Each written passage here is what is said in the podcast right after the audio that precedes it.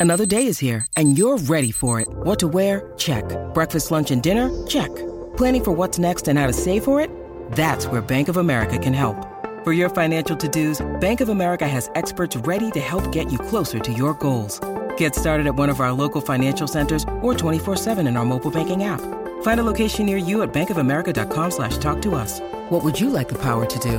Mobile banking requires downloading the app and is only available for select devices. Message and data rates may apply. Bank of America and a member FDIC. Everyone, welcome to the Survival Show podcast. I'm David, the founder of Ultimate Survival Tips and your host for today's show. In this podcast, it is our job to take you step by step through the mindset, skills, tactics, and gear you need to survive almost any disaster, crisis, or adventure, or even life. And today, we have a special guest co host, my dear friend, Mr. Ben Petersen. And you know, when Ben comes on, who knows what we're going to talk about? What we think we're going to talk about life and business and surviving the nine to five and all of that sort of kind of stuff. So I think this is going to be helpful for everybody. What do you think, brother? David, thanks for having me. I love this stuff. You and I always we do like a pre-show meeting for just a couple minutes and we're like what are we going to talk about and we come up with absolutely nothing except one or two words. But it works man. I, I think you and i have a lot of similar life philosophies. And so we just get talking and it's it's always fun. So thank you as always for having me on. I appreciate it. All right so you got to do the thing. Oh, you know I what the, the thing, thing. is right? So everybody knows who what you are. is up guys? I'm ben. It's good to be here. Yeah yeah. Ben ben petersen. So we get a lot of new folks watching from time to time. And so once you give us a little backstory on where you came from and what you're up to these days and uh, you know why you're famous. Why that what is up guys thing is famous? I think I don't know if it's famous. It's probably more infamous than famous, but yeah. So my name is Ben. I started out my career at Blade HQ, an online knife retailer, doing YouTube marketing for them. I ended up at CRKT, Columbia River Knife and Tool, up in Oregon, and that's where I, that's where I met David. I think David came up to me at a trade show, and he's like, "I'm David from Ultimate Survival Tips," and I'm like, "I'm Ben, and I have no idea who you are." but uh, we became really good friends and from there i ended up going back to blade hq as their marketing manager and uh, from there i worked in corporate america for about three years until i took my business nafs full time which my wife and i run out of our garage right now but we're moving to a building in like two weeks we're getting it out of our garage which i'm thrilled about so I've mostly spent my career doing e-commerce and online marketing and uh, a lot of pocket knives, tons of pocket knives. That's kind of what I have staked my claim in. So it's really fun. Yeah. So, about how long ago did you start your business? And I guess maybe this is a good time to say if you have something on your heart to do, Ben's got a really nice roadmap on how to do it without mortgaging your house, asking everybody you know for a loan, or doing something really ridiculous that you'll regret. So later. here's if you have a business idea, what you need to do is you go and buy a shovel and you, you dig a hole in your yard and you bury it and you, you move on. I'm teasing. Starting a business is very hard. So NAFS, I started it I started it with my wife in 2018, late 2018, as a side hustle, and it was strictly a side hustle until last year, so 2022, and uh, we took it full time in May of last year, and we've grown to what are we at? Four full time employees, four part time employees, all working in the garage. It's been really fun, and we're about to move out of the garage into a space and kind of take it to the next level uh, with an office and warehouse space. So I'm really excited about it. But yeah, businesses are crazy. Entrepreneurship is hard if you want to do it. Hang on. Did you share how you started with a poster? Yeah, I started with a knife poster, basically a 24 by 36 inch knife poster. I had this crazy idea to put everything I knew about pocket knives into one place. And I spent like 100 hours in Adobe Illustrator designing this poster. That was our first product. I wasn't sure if it was going to be a brand or just a product. I decided it would be a brand and we launched it and it did really well. I think we made like 500 bucks off the first run. But we learned a lot of good things and, and now we're up to more than 200 different products on our website. Obviously, colors and variations and screws and everything. But Right. yeah, it's been a crazy wild ride. A lot of fun. And moon handles. Yeah, so I was a space camp kid. Were yeah, you? man. I didn't know that. I didn't know that. I wondered where all that came from. Yeah, so I went to space camp when I was like 11 or 12, and uh, all my friends at home, I didn't tell a soul. I was like, space camp is for nerdy kids. And I went to space camp, and it was actually really, really cool. But I went home. I didn't tell anyone I was going. I didn't tell anyone when I got back just because it was really nerdy in the early 2000s to go to space camp. I think now a lot of kids would be like, yeah, went to space camp. It was awesome. But even now, like, I went to space camp and look at me, I'm just slinging pocket knives online, you know, big dreams. No, but yeah, we do a whole bunch of space stuff with, with NAFs. Just there's a lot of Creative Commons imagery from NASA that's open source. And so it makes it really easy to use in our hmm. marketing. And it's something that I get a real kick out of. I love I love adventures and I feel like space is like the ultimate adventure. Like you probably could die on the way there. You may never make it home, but if you do, like what a cool story to tell. I don't know that I have that much risk tolerance, but the idea of it is fantastic. Right. Yeah. So I think that I think the thing that's most intriguing about your story is, and we won't get too deep in the weeds on it, but you started with a poster, and your objective, you had goals as you went, and you took whatever little profits you had from that poster, and then you rolled them back into something else, and then you would roll them back into something else, right? Is that yeah. correct? Yep. And so after the poster, I designed a pocket knife with we and Civivi. Uh, and that was a, a really good gig. And frankly, like being able to take my business full time was in part because of that royalty situation with them, being able to sell the pocket knives. And then, like you said, just dump that back into it. It actually got to the point where my wife and I could just live on the royalties and not have to run a hmm. business. My whole thought process is like, I want to give people jobs. Like, I want to create value. I don't want to just like bring it in and hold on to it. I want to create value in the world. And I feel like dumping those profits back into the business to be able to hire people and create processes and things is really good. But there are days when I'm like, dang, those royalties sure look looks like an easy way to make money, you know? So it's, but I, I think that, like you said, being able to dump it back in and and create from there is is a big part of what I'm trying to do. That's good. We need to talk about two things now. One, knife royalties. Should I actually be making my own line of knives or should I be making them for someone else? Or should I be doing both? And uh, mass distribution, both of which you're you're knocking it out of the park, dude. Thanks. You're doing really well. I'm tracking tracking with Thanks. you. And can we talk about it Yeah. now? Or should we talk about what we're going to talk about? I was going to talk about your Kickstarter. Let's do it. Since we've got the video medium for some of these folks, if you're watching, this is the Lander 2 with a clutch lock on it in S35VN steel. It has fast swap scales, so you can swap them on the go. The scales are open source, so you can print your own, make your own, sell your own, I don't care.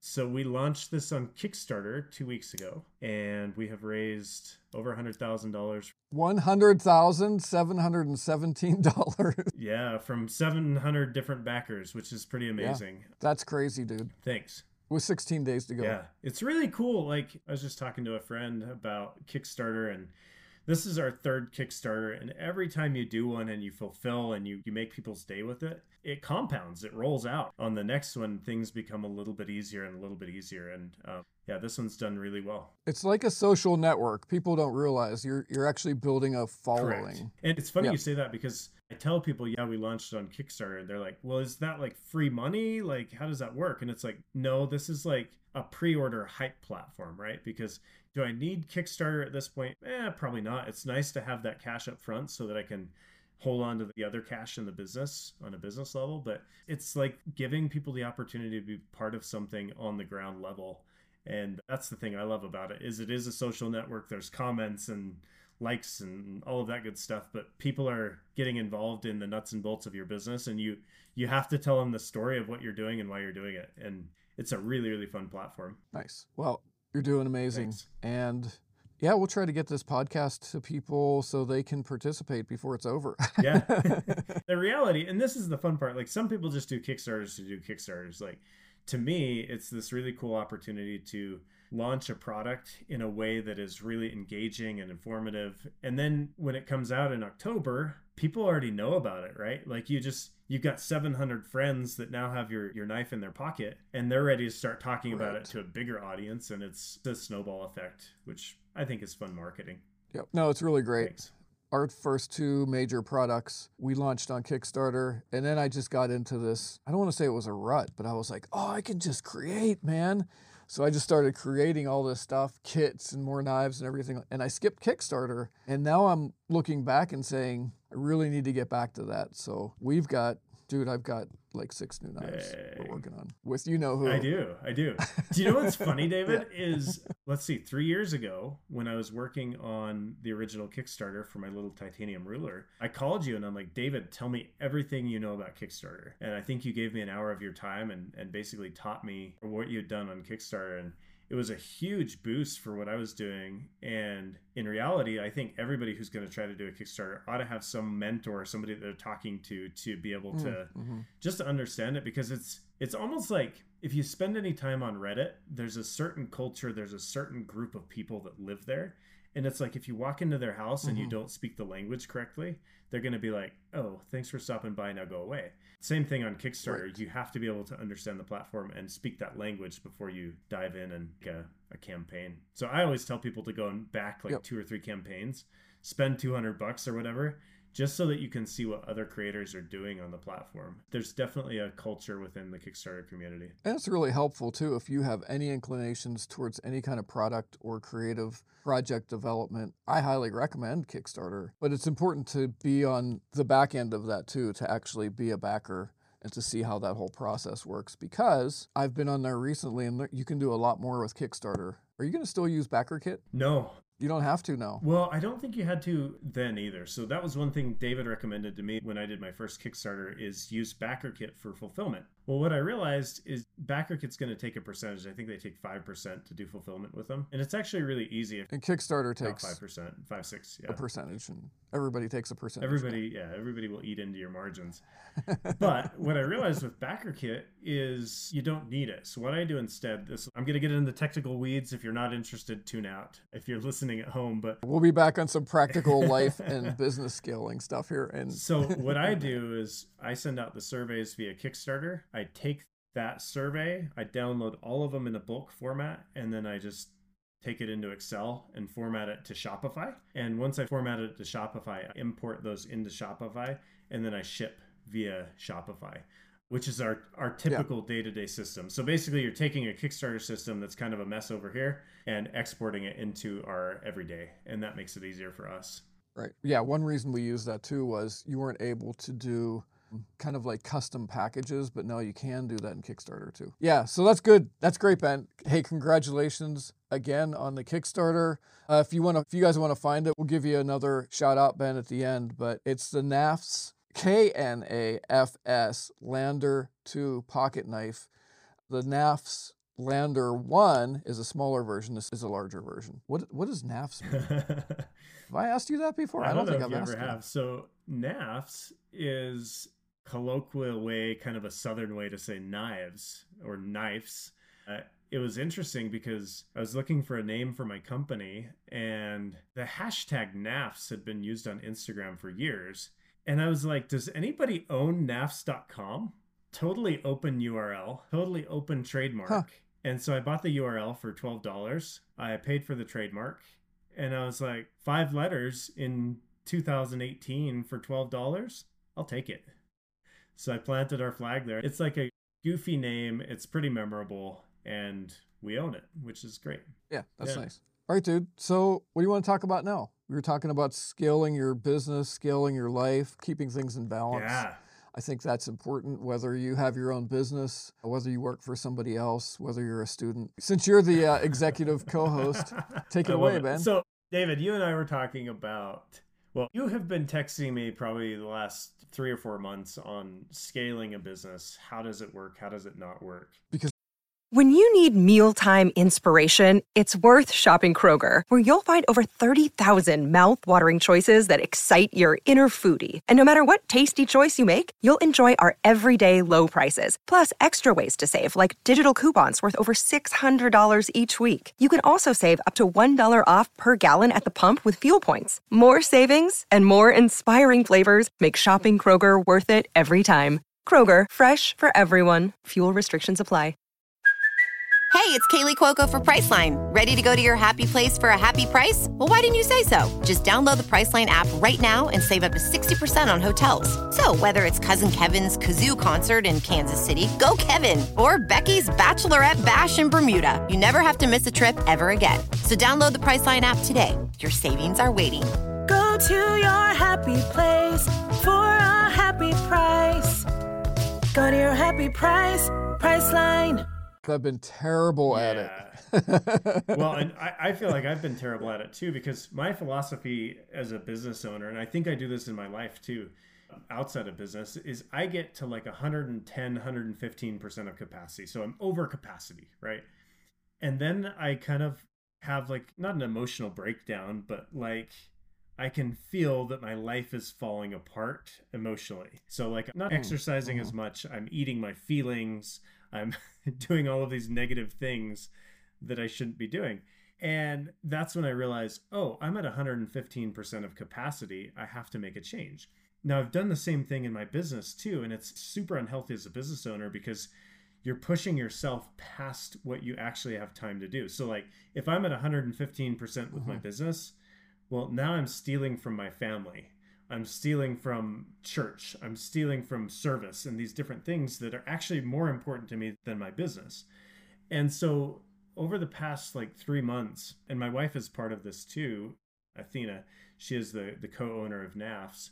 We've been trying to figure out how do we buy our time back? How do we stop spending 115% of our time and do things that we enjoy? Like we like to go hiking as a family. We like to go camping. We went camping for the first time in like two years this past weekend. And I was like, this is good. This is we want to be doing, but we find ourselves working on our business. And I think what I want to talk about today is how do you get your life in check to where you're not allowing these things that are less important to take control of your life. And we talked about this a little bit in January. Since then, I've done a terrible mm-hmm. job at it. And it's a recalibration process throughout. But I guess my question for you, David, to kind of start the conversation is how do you make sure that you are doing the most important things first and you're not letting the least important things take control of your time? You're not going to believe what I was just writing down. I was just writing down do the most important thing first. Yeah. Yep. Right? It's actually just being aware of like what what is the most important thing today. Like I've been telling Karen, I can do one thing a day. Like as far as business, I can do one thing good and you know there's there's a multitude of things that come into your day. And so i've been trying to focus on like what is that one thing that i need to get done today? Yes i know there's going to be a multitude of of other things that are going to come in. You know my accountant's going to say hey i still need this. And you know we have a new organic farm, my son's going to say, Hey, I need you to go drive a tractor for two hours or whatever it is. But what's the most important thing? So I think the first thing is just acknowledging that there are things that are most important, more important than other things. Yeah. So you have to sit down. And I think this just takes some self awareness and self evaluation. Yes. You know, it's like the old adage is nobody on their deathbed wishes that they worked more. So, you know, if you have a wife and kids, wife and kids are important. If you're a spiritual person, obviously your relationship with God is super important because, especially for me, the truth of the Bible grounds me to the most important things of life. And then my wife really grounds me to the important things in our shared lives. So I really kind of cue off of like the Bible in particular. I cue off of of my wife and IQ off of the relationships that I have. And and then in the midst of the work environment, then I have something called the five critical S's. The last one is serve. I've got to be able to serve my family, serve my church, serve my employees and my customers well. And I can't do that if I'm overtorqued you know 115 120% you can't squeeze more than 24 hours out of yourself and honestly you can't squeeze more than 12 hours out of a workday even just occasionally because then you're just completely out of balance. Yeah. So so one thing that i've been thinking a lot about is there is no balance. There's just imbalance managed. So like ah. it's this idea that like like if i'm at work inherently I'm neglecting my kids, right? Like not neglecting, but I'm taking care of them in a way that I am not going to sit down and play checkers with you at one in the afternoon because I am working, right? Mm. In a perfect world, I would play eight hours of checkers with my daughter and I would do eight hours of work, right? Like that is balance. But that's Mhm. fake news. Like you can't do that, right? Like you can't have eight hours of checkers to match your eight hours of work, right? But when my daughter comes to me in the morning at 8 a.m., all of these eights, 8 a.m., and she says, Dad, I want to play checkers. And I'm like, well, I was about to go to work, but I can play checkers for 10, 15 minutes before I go to work at 8:30. Perfect. So instead of answering mm-hmm. emails mm-hmm. on my phone, I put my phone away and I played checkers this morning. And that to me is like, is that actual balance? No, because balance would be an equitable time for my daughter and for work. But being able to say, right now, I am playing checkers with my daughter, I am not working, that's really important. So I've thought a lot about that because as a business owner with a young family, like I just get rocked, man. Like it is really, really hard, especially working at home. There are times when my daughter, my youngest, will come out and she'll be like, Dad, it's time to play. And it's like, well, I'm actually in a business meeting with these employees that work in my garage. and I need you to go inside, right? If you think you can do it all and you can do it all at once, the reality is you're probably going to get overstretched and you're going to neglect something. And so I've just tried to, if I'm with my family, I try to be with my family. And I'm not perfect at it. Uh, if I'm at work, I try to be at work. That's hard. That's hard though. Yeah. because you're not at work you're at home Yeah. it's the same way here i mean i'm in the gear cave right now but this is in my basement and i'm looking at our warehouse and my office is upstairs in the house and it's different A lot of people do it. I would say it's not a healthy long term solution, at least for me personally, because I trend toward workaholic. And if I'm in the space with my work, I tend to work. And so, like, I walk out in the garage, like, probably like your warehouse, David. You can look at your warehouse and be like, oh man, that's in the wrong place. That's wrong. This is wrong. Like, you just see things and your brain never shuts off. And so, I'm actually really excited to get the business out of our house because I think it will help create mental separation between the two things in a healthy Mm, way. mhm. we are past the kids stage our children are adult children and we have six grandkids believe it or not awesome karen especially she does this thing where at least one grandkid a week comes over and has a nana day well since I slightly broke my leg really bad, my office is actually in the living room. And she'll go, Hey, grandchild X is coming over. And I'll be like, Oh, and she's like, What's that for? And I'm like, They're more important than my work. And this one's going to ask me to read her a story. And that one's going to say, Poppy, that's my grandfather's name. Poppy, can we carve? I've been teaching one of them to carve. So we're progressing through knives, right? And the other one's going to want to play checkers. Speaking of checkers. And so my whole point here is this balance thing, I think you're onto something. We think that like there's this soaring in flight that we're going to reach. Like it's just going to be total equilibrium.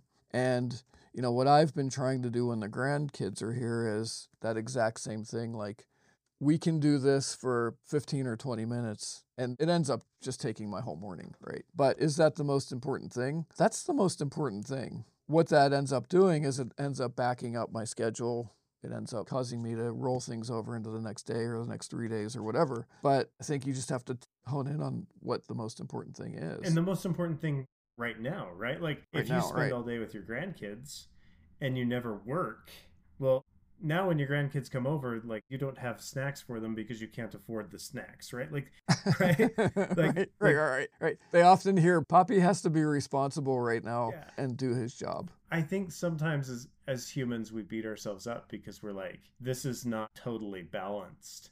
And I think that's the difference, right? Like if you are never stopping to play with your grandkids or never stopping to play with your kids, that's where you're missing out on that opportunity to get to know them and be part of their lives. But at the same time, there has to be a balance within all of that. And it's hard, man. I struggle to do it. I heard some research where it was seven minutes. That's what it was. So taking seven minute breaks, and again, this was some sort of research. I don't remember where it came from, but it was another podcast I had listened to. And this person was self employed and doing very successful. And so they would take seven minute breaks because they had a young family like you, and they would do something for seven minutes and that was seven to 10 minutes. And that was a significant amount enough time for their wife, for their kids, for visitors to feel like they care. And then they were able to go ahead and and you know if they did that maybe twice a day i thought that was that was brilliant Yeah. actually but i actually like playing chess more than i like working so sometimes seven minutes ends up being like you know three or four games of chess I love right? it. I love it. Stephen Covey, in one of his books, he's your Seven Habits of Highly Effective People guy. He talks about rocks. And the idea is that the rocks are the things that are most important, right? Like if you have a mason jar, you've got five rocks and you got sand and you got water and you got all these things that have to go in the jar. Well, if you put the rocks in first and then you put the sand in, the sand will work itself around the rocks. So we we've actually adopted within our business, we've adopted a what would I call it a business system called Traction. It's entrepreneurial operating system and it talks about these rocks. And it's been really interesting. This is the first quarter we've done it. And at the beginning of the quarter, you sit down and you create your rocks. It's basically like five to seven things that as a team you're going to accomplish this quarter and you review it as a team every single week. And it's been really, really good. We actually have hit like six out of seven of the rocks that we set for the quarter. One of them we're not going to be able to finish by the end of June, just out of logistical things that happen with it. But it's been really cool. I think I'm trying to better do that in my personal life too, because if I can put my kids first, if I can put my these other things that are important to me first, the other things will kind of slide into place. Or they fall off. And at the end of the day, if it falls off long enough, it truly wasn't that important to you. I make these to do lists, not every day, but I make a running to do list. And there are times when I rewrite the list and some things I just like, yoink, like they're gone, like they're never going to get done. And I've clearly Mm, deprioritized them out of my life. And I think that's okay too. So this traction system that you're talking about, this is new to me. You mentioned it right before the podcast. So it sounds like something you could actually utilize in your everyday life too, right? Can you dig just a little bit deeper? Yeah, definitely geared toward business, but I think business and life are similar. So like traction makes you sit down and say, what are your core values as a company? I think if you do that as an individual too, that's going to be huge, right? And help you figure out what the most important thing is, right? Correct. Within the system, you're setting up a three year picture, a five year goal, and then a 10 year. I forget the exact language, but you're basically setting three, five, and 10. And then on a yearly level, you're setting that up too. And then quarterly, you're looking at it and saying, what are the most important things to get to this three year, five year, 10 year goal? And it's pretty dang cool. I had associated with like two or three businesses that had used it previously. And I was like, eh, this stuff is for losers that don't have any vision. And then as I've run my own business, I'm like, oh no, this is for people who have let their business overtake their life. And that's exactly what I've done. So much into it that I'm like, mm, I mm-hmm. must be pushing, I must be pushing. But I think that's how things happen is like they creep up on you, right? Like as soon as you start saying yes to one thing, it's easier to say yes to others. And sometimes you have to build a fence around your time and say, like, no, this is my time. This is what I'm doing. This is how I'm doing it. And you have to say no to a lot more things. And I think for me as a business owner, somebody comes to me and they're like, hey, let's do a collaboration. David, you have been the king of this, and I have been the king of saying no, not because I don't like you. You have said no a lot of times. I have. Yeah, and I respect yeah, that. and, and that's not because I don't like you, but because everything I say yes to is saying no to potentially other things that are more important. Right. Let's look at the pie. So you've got the whole pie, or you've got 100% of your time taken up, and somebody from church says, Hey, can you do this? Or somebody from your community says, Hey, can you do that? How do you fit that in when you're already filled up? You got to take something out, you right? do. I mean, if something takes 5%, then you've got to, to say yes to something new. You've got to say no to something that's on your oh, plate, oh, right? absolutely. We talked about this last time. There's this book called Essentialism. And he actually walks you through how to say no to things in a very tactful way. So if it's your boss and your boss says to you, Hey, I need this done by Thursday at 3 p.m. and it's Wednesday at 5:30, right? You can say to your boss, you say, "Look, I can do that for you. I'd be happy to do that for you. What other things on my list of things to do that I am currently working on do you want to deprioritize? And you make the boss decide that. You basically say, look, that gives me six hours to finish it. I have six hours of other work. What would you like me to deprioritize? And that's basically shoving it back on the boss and saying, okay, cool. I'm happy to do that, but you've given me other things as well. What's less important? And I think that you have to do the same thing in your own life. In fact, my wife and I, we said yes to a church camping trip where we're kind of like camp counselors. We probably should have said no to it. Just phase of life, small kids, all the things. if I could go back to that moment where they asked us to do it, I would say, you know, we really want to do this. Right now, in this phase of life, we have four kids. We're already going on a different church camping trip. And so while we'd love to do this, right now we just do not have the time and, and unfortunately we have to say no. And as humans, it's uncomfortable to say no. Like, I'm a people pleaser. I'm like, yeah, I'd love to do that. Mm-hmm. But I think a lot of times we say yes to our own detriment. And knowing when to say no is really, really important. Yeah, definitely. That's absolutely key. This whole essentialism thing, even from talking on our last podcast, we have a Friday morning, we call it the Breakfast Boys with a Z at the end. And a bunch of us get together and we just encourage each other and pray for each other and all that sort of kind of stuff. And there's a couple guys that are, that are younger and man, they were just saying yes to everything. And I just, I just saw them like the life being sucked out of them. So this one fella, Russell, is very sweet. He came last Friday and he's like, Oh, you guys are going to be proud of me. I said, No. and, you know, you just, you got to do it. You only have so much time and you have to know what the most important things are. Do you remember Joel Bornson at uh, CRKT? Yeah. So Joel was my manager at CRKT when I worked at the knife company up there. And Joel, a couple of times I would get too much going on and he would say, Are you crying, uncle? And I'm like, Yes, I'm crying, uncle.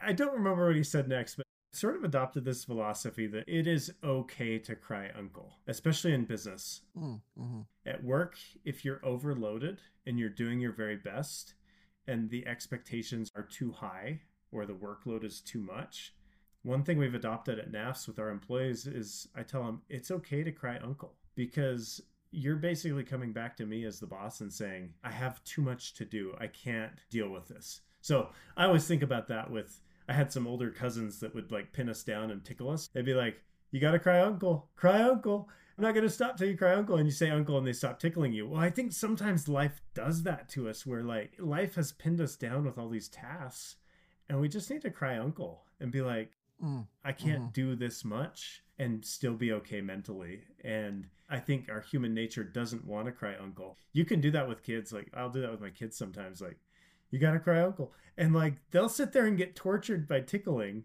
for like five minutes before they cry uncle.